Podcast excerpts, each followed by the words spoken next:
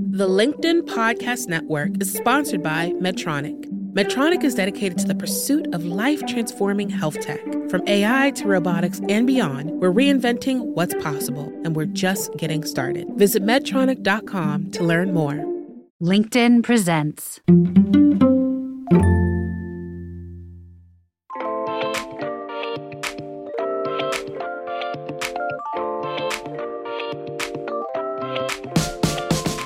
Welcome to Brown Table Talk. I am Dee C. Marshall, founder and CEO of Diverse and Engaged.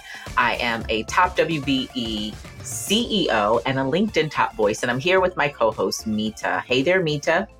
Hey there, Dee C. Marshall. I'm Mita Mallick, a LinkedIn top voice, a business leader, a Wall Street Journal and USA Today bestseller. Go check out my book, Reimagine Inclusion, and most importantly, a mom. And Mita and I started Brown Table Talk as a place to spill the tea on the hard truths women of color face in their workplaces. And it's from my perspective as a Black woman. And for Mita, her view as a South Asian woman. And at our table, we unpack it all. We don't leave any juicy details out. And you know this if you've been tuning in. And then we provide you tips at the end and they're tips that you need not on how to survive, but how to thrive in organizations wherever you are. All right. So, Mita, my friend, let's get into it. What are we talking about on today's show? So, Dee, I wanted to do a part two. We had talked about this a little bit during the episode where we talked about how did you become a Wall Street Journal bestseller and the commentary I was getting. And I wanted us to talk about why do we keep getting minimized? Why do we keep getting minimized? So, friends, you know, Dee and I will be spilling some tea, sharing some juicy stories, and leaving some tips at the end. But, Dee, even as you and I were talking about the title for this episode, and you all know this episode, this podcast is really a reflection of our deep love and respect and admiration for each other. You all get this stuff live. And so we do a lot of prep behind the scenes, but then when we get here, it's live, it's our real interactions and feelings. And we said, even like, do we call it what to do when we get minimized? I'm like, I'm tired of the what. Let's talk about the why. Because you have a story that you wanted to share that I wanted to get into about a recent interaction on this minimization. Yeah, well, interesting. This story is an encounter that I had with a, let's say, a new friend. So somebody who I have not known for longer than a year. So they are fairly new network, let's just say. A woman, a Black woman. This isn't just uh, limited, and, and we share, if you've been following the show, we share where appropriate because it's either going to add clarity to the story and some things that are uniquely our experiences that have to do with just the dynamics and intersectionality, but some things that are just pretty much they just are what they are and sometimes mimicking behavior.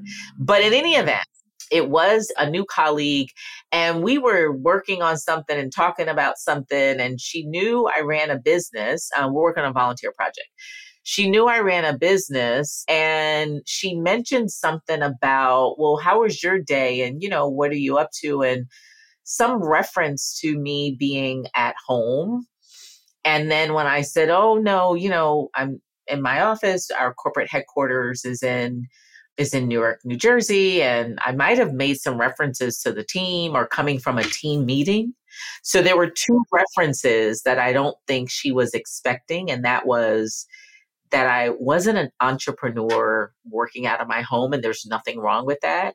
Lots of people are also high growth and scaling and doing big and great and wonderful things in that scenario, but that's not my scenario. But the two pieces of information that I think jarred her a bit was, oh, she said, oh, you're like a real, real business owner. And I was like, yeah, uh, uh, yeah, yeah. She goes like, oh, you like have an office and a, like a team and. Did she Google you? I know, right? Like, I'm sorry.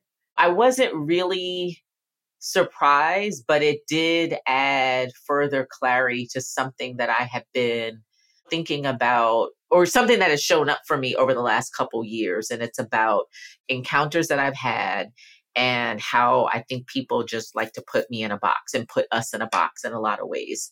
Um, but I'll talk about me specifically right now. It was just being put in a box. Like, I'm wondering if I was a if I was not a black woman, would that have even been a thought? If I said, you know, I run a company or I don't know, I, it led me to pay attention to the response and the reaction.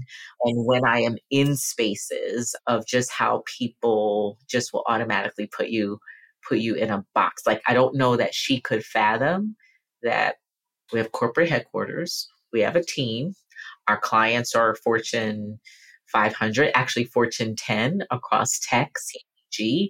Uh, we, I, my team, they're super bad all day, and we are advising, consulting multinational, multi billion dollar companies. And I say it like that because I think because it's necessary. Because what I'm doing is I'm managing the narrative. I'm having to help people course correct so that you don't play me and you don't get played. And so I'm having to say our baseline for the team is multinational, multi billion are our clients. We have presence across Europe, Asia, and the Americas. And what I mean by that is it's not that we're just we have clients who are Fortune 10 and they have a presence there. It's no, the work that we're doing is there. So much so, we had to have translators in China. I asked my project lead, hey, so now whatever, what's going on? I saw this focus group and what happened with China?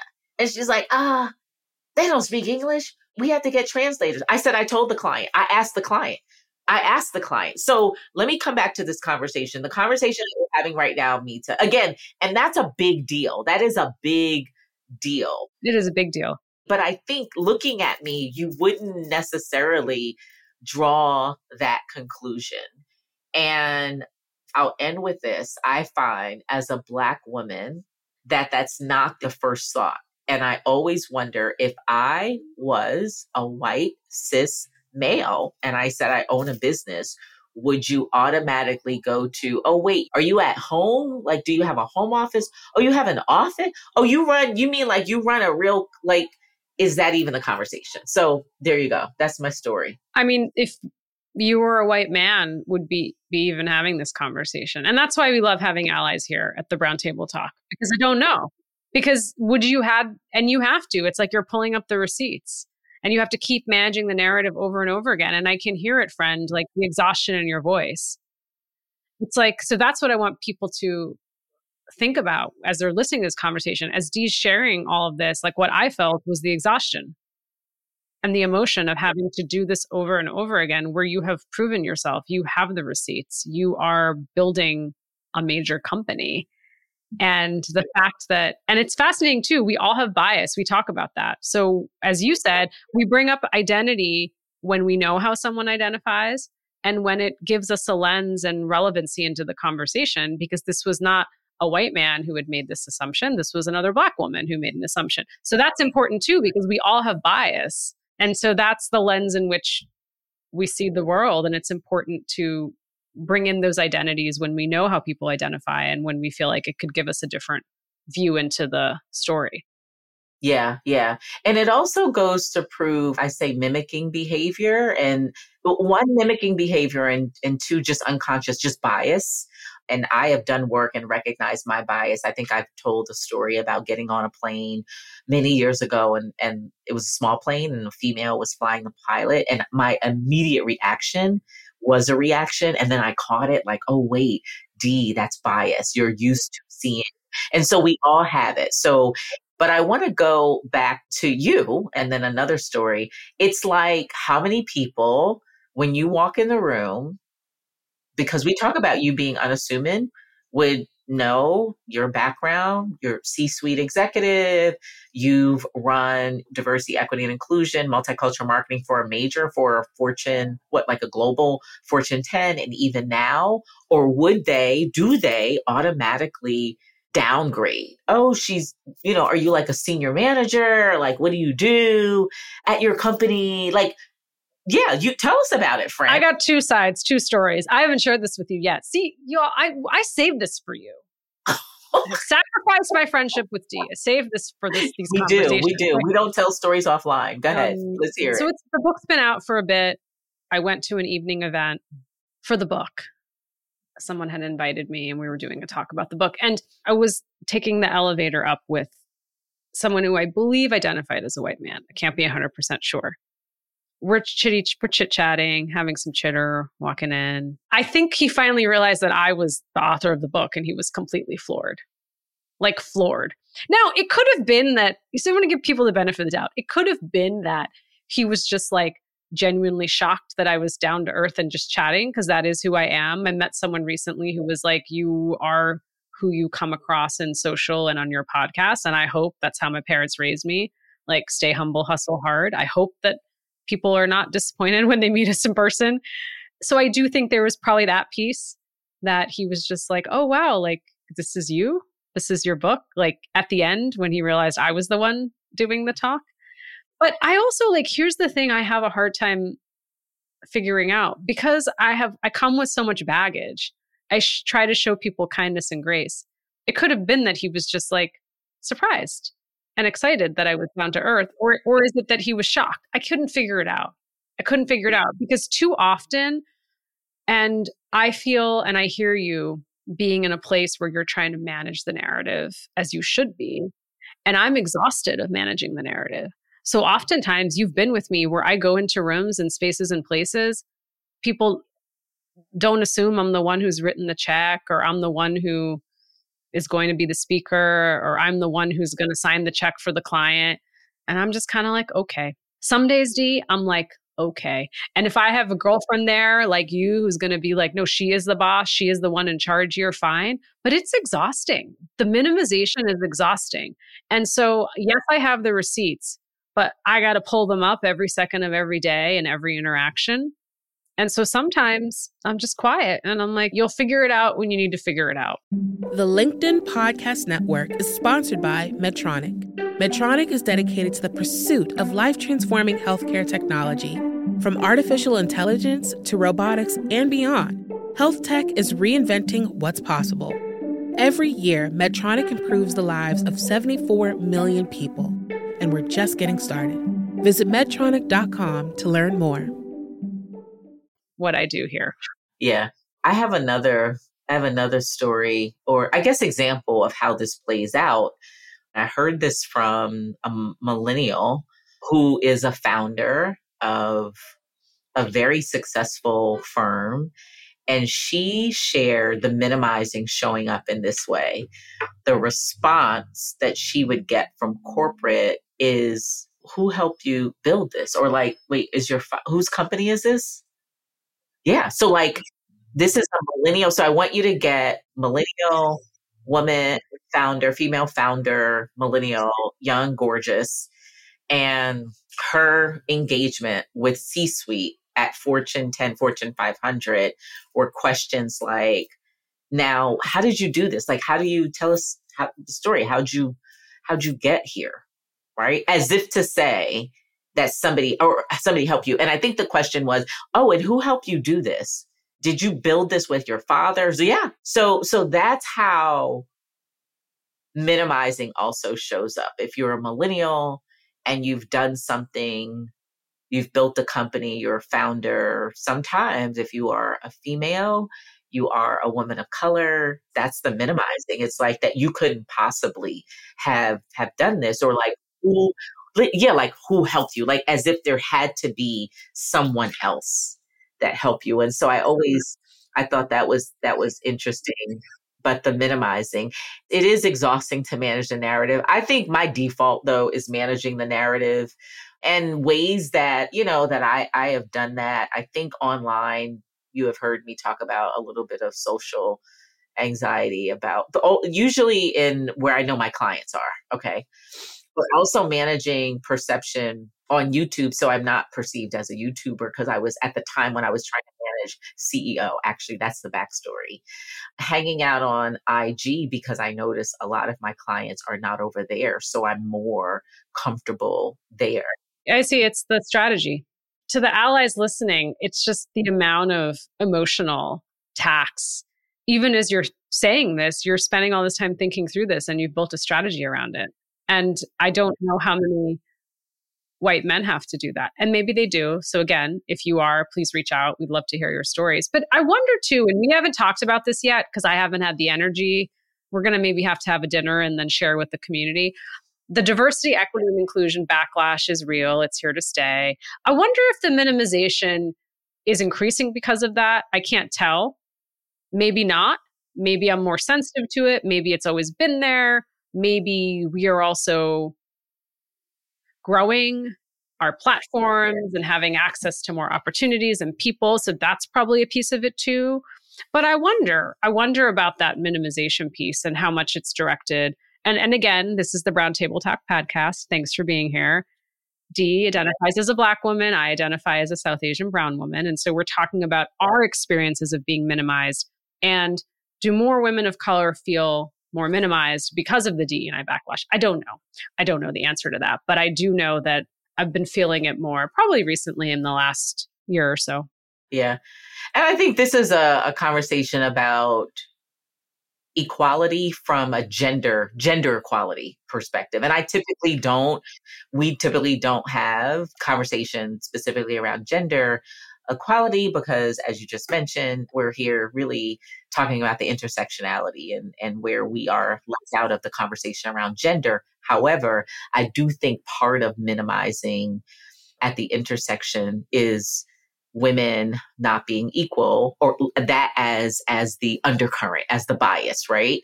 Because there's always stuff subconsciously that we don't think about that is part of why, right? We're in the experience on both sides, on both sides.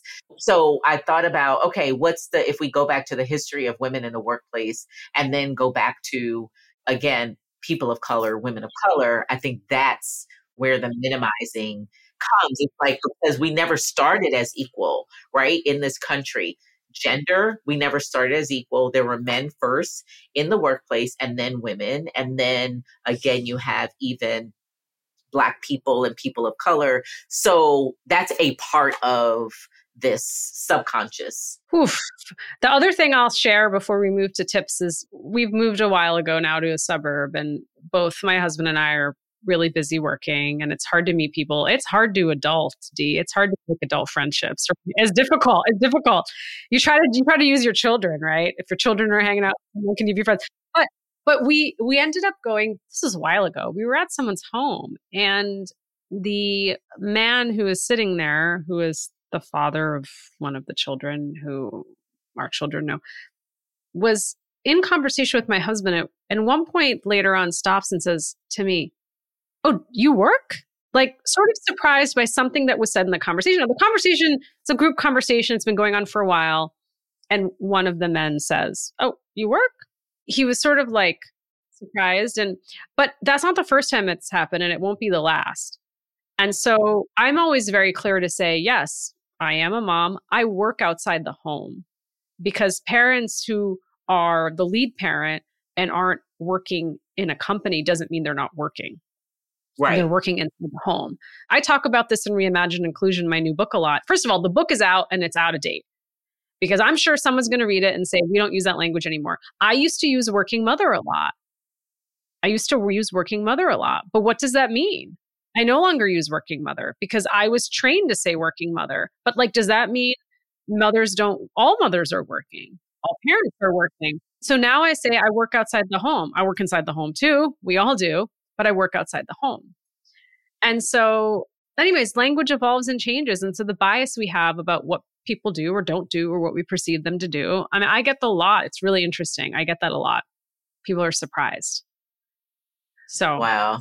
Different form of minimization. It goes back to the gender piece and goes back to parenting. Yep. But you know what? I'm glad we didn't make this about placing the burden on women of color to address it. I think, you know, for allies listening, it's it's the awareness. I like to think that the show provides use value, high use value in awareness, just awareness.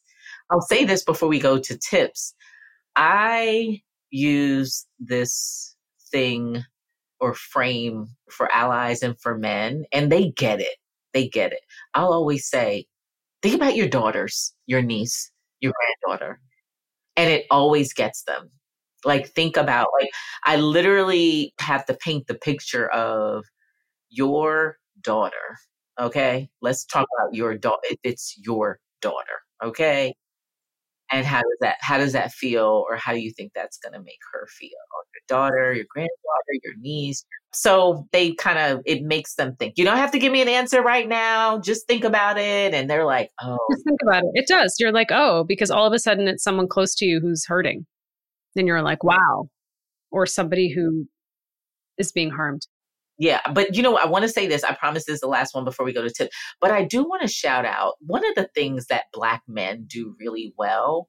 I think it's because they're little girls, or and they are accountable to their wives and the girls, and so Black men do really well. They don't do the minimizing; they do the opposite it is a really sweet thing. And so I'm sharing that from my lens as a black woman. I'm in a lot of spaces and and a lot of times when there is a black male executive, I'm telling you, I've been in rooms with high level executives, black men, and they start telling a story about their grandmother. They start telling a story about their wife. Their, and they, and they and they say they say black, my black wife. Now that's a whole nother show. They'll talk about their girls. All right, so we're oh. going to tips, and so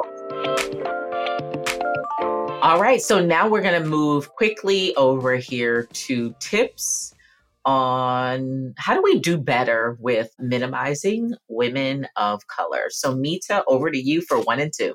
So, number one, allies listening, I want you to rewind and re listen to what Dee shared at the beginning because I want people to be aware of. We've talked a lot about interrupting bias, Dee, on our many episodes, but really to be aware of the emotional tax and the mental labor is she's talking about having to manage her narrative over and over again. And I don't believe everyone has to do that. And so we ask ourselves why that is. The second one, Dee, I wanted to pull in what you talked about in terms of gender. This is something I brought up in Reimagine Inclusion too, and I talk about at work a lot. If we would make this assumption about a woman, would we make it of a man? So stop and ask yourself if you're going to wonder why Mita works outside the home, is that something you would ask her husband? Assumptions we make about people. And then Dee, number three, over to you. All right. Number three is really easy, or maybe not. It's carry on the conversation. Carry on.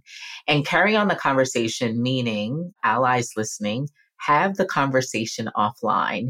Is this a conversation that you could engage or facilitate at work? This helps to really improve on the environment and the culture at work. So, those are our tips for today. Mita closing us out.